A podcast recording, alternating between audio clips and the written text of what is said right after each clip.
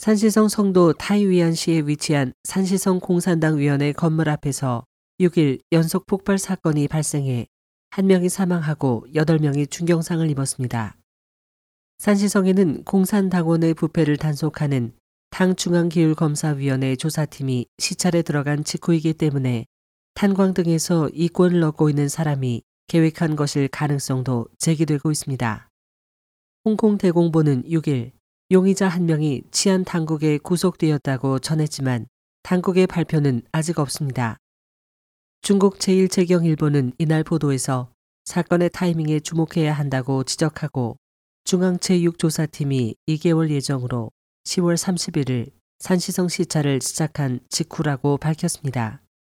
그러나 7일 현재 이 보도는 취하됐습니다. 당 중기위는 10월 하순부터 산시성 외 상무부와 신화사, 국토자원부와 산샤 집단 등 10개 기관과 지방당위원회 조사팀을 파견했습니다. 중기위 조사는 지금까지 지방관리들과 기득권층의 저항과 협박을 받고 있습니다.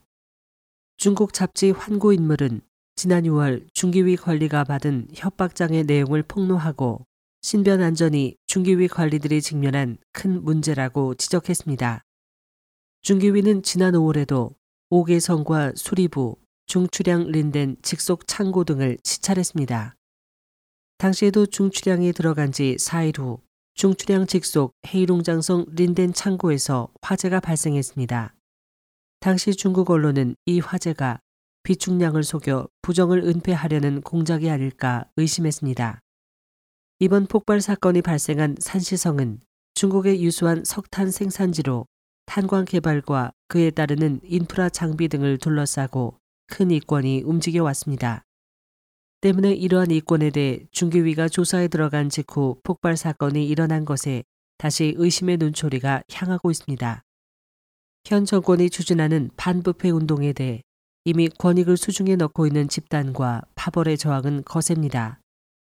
이들은 사회 불안을 부추겨 국내외 여론을 주도하고 정권의 정책 책정과 집행에 영향을 주어 자신의 기득권을 유지하는 것이 이를 저항 세력의 목적이라는 견해가 있습니다. 반부패로 구심력을 재건하면서 저항 세력을 억제하려는 현 정권은 매우 어려운 국면을 맞고 있습니다. SOH 희망지성 국제방송 곽지현입니다.